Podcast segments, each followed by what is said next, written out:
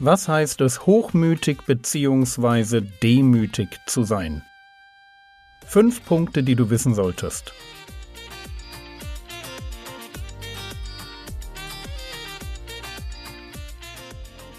Theologie, die dich im Glauben wachsen lässt, nachfolge praktisch dein geistlicher Impuls für den Tag. Mein Name ist Jürgen Fischer und heute geht es um unseren Kampf gegen den Hochmut.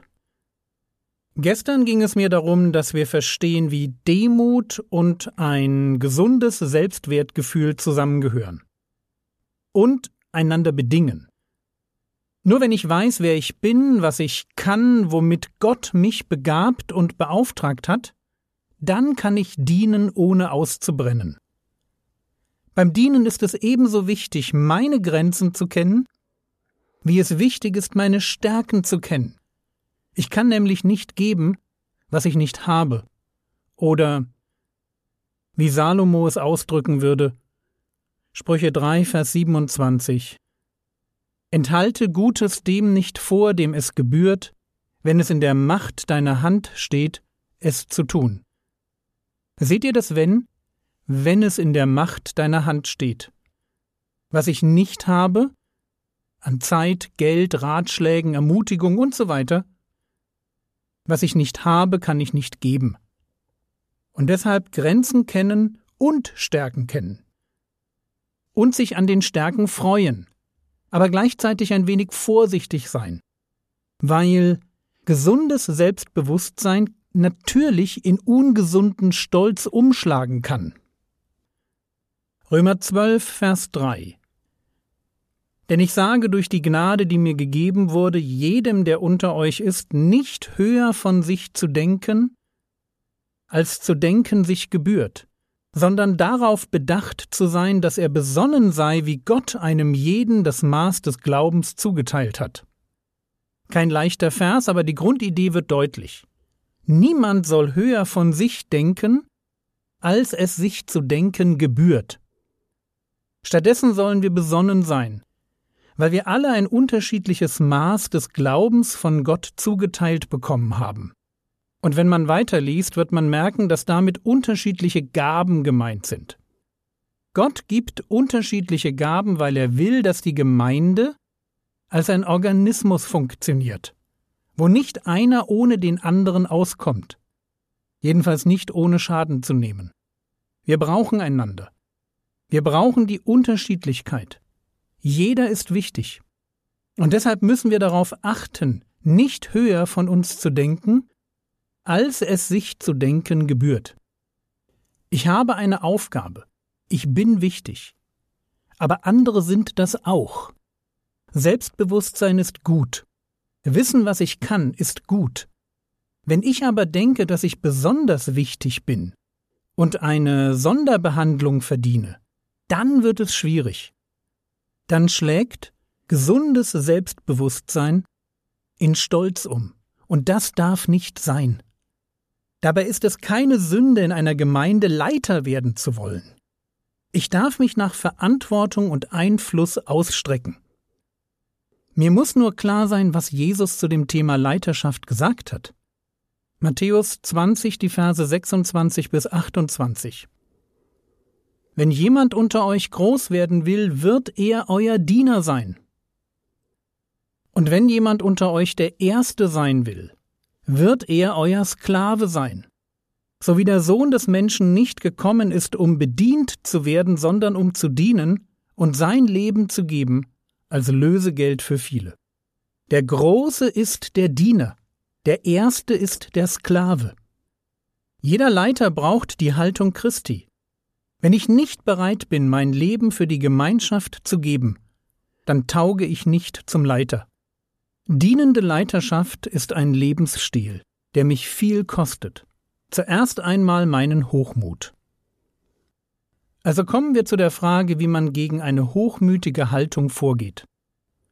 Hochmut ist nicht das Problem von jedem. Aber mancher hat es eben doch, also was tue ich dann? Punkt 1 kennen wir schon. Römer 12, Vers 3 haben wir vorhin gelesen. Ich soll nicht höher von mir denken, als zu denken sich gebührt. Und deshalb Denke darüber nach, was es heißt, dass du Teil eines größeren Ganzen bist. Vielleicht fällt es dir schwer, den Wert deiner Geschwister für dein geistliches Leben zu erkennen. Vielleicht hast du auch manchmal den Eindruck, dass immer nur du ihnen dienst, aber dass du sie eigentlich nicht brauchst. Ich kenne diesen Gedanken gut.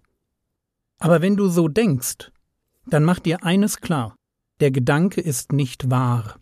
Er ist eine Lüge. Der Teufel legt es gerade in unserer Zeit massiv darauf an, uns vorzugaukeln, dass wir ohne feste Gemeindeanbindung besser dran sind. Aber das stimmt nicht. Das ist nicht wahr. Und wehe uns, wenn wir Lügen leben.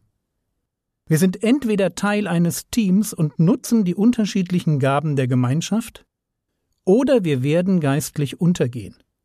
Also Punkt 1, denke darüber nach, was es heißt, dass du nur ein Rädchen in der Maschine Gemeinde bist. Punkt 2. Vergleiche dich nicht mit anderen. Galater 6, Vers 4. Ein jeder aber prüfe sein eigenes Werk, und dann wird er nur im Blick auf sich selbst Ruhm haben und nicht im Blick auf den anderen. Jeder von uns ist anders. Jeder hat, wird Paulus einen Vers später schreiben, seine eigene Bürde zu tragen. Und deshalb ist es falsch, wenn wir uns mit anderen vergleichen. Wir haben unseren Auftrag, den wir mit unseren Möglichkeiten erledigen müssen. Vergleiche dich nicht mit anderen. Das ist wirklich falsch. Man kann Menschen nicht miteinander vergleichen. Prüfe dein eigenes Werk, das ist okay. Frage dich, ob du im Rahmen deiner Möglichkeiten einen guten Job erledigst. Und freu dich an dem, was du leistest aber vergleiche dich nicht mit anderen. Punkt 3. Praktiziere Anti-Hochmut. In Epheser 4,28 fordert Paulus die Geschwister, die früher gestohlen haben, auf, besonders fleißig zu arbeiten und den Bedürftigen etwas abzugeben. Also für einen Dieb ist es nach seiner Bekehrung gut, wenn er nicht nur mit dem Stehlen aufhört, sondern das Gegenteil von dem tut, was als Impuls in ihm steckt. Deshalb praktiziere Anti-Hochmut. Ein paar Beispiele. Mache ehrliche Komplimente und werde dabei konkret. Versuche anderen so viel Ehre zu geben, wie du kannst. Teile Anerkennung mit anderen. Höre aufmerksam zu, was ein anderer zu sagen hat. Fasse das Gesagte vielleicht erst einmal zusammen, bevor du eine Antwort gibst. Gib eigene Fehler zu und bitte gern um Vergebung. Lass dir helfen und hilf anderen. Werde bewusst zum Diener, der auch noch die zweite und dritte Meile mitgeht. Trainiere Demut, so wie Paulus es den Kolossern schreibt. Kolosser 3, Vers 12 Zieht nun an als Auserwählte Gottes, als Heilige und Geliebte, herzliches Erbarmen, Güte, Demut, milde Langmut.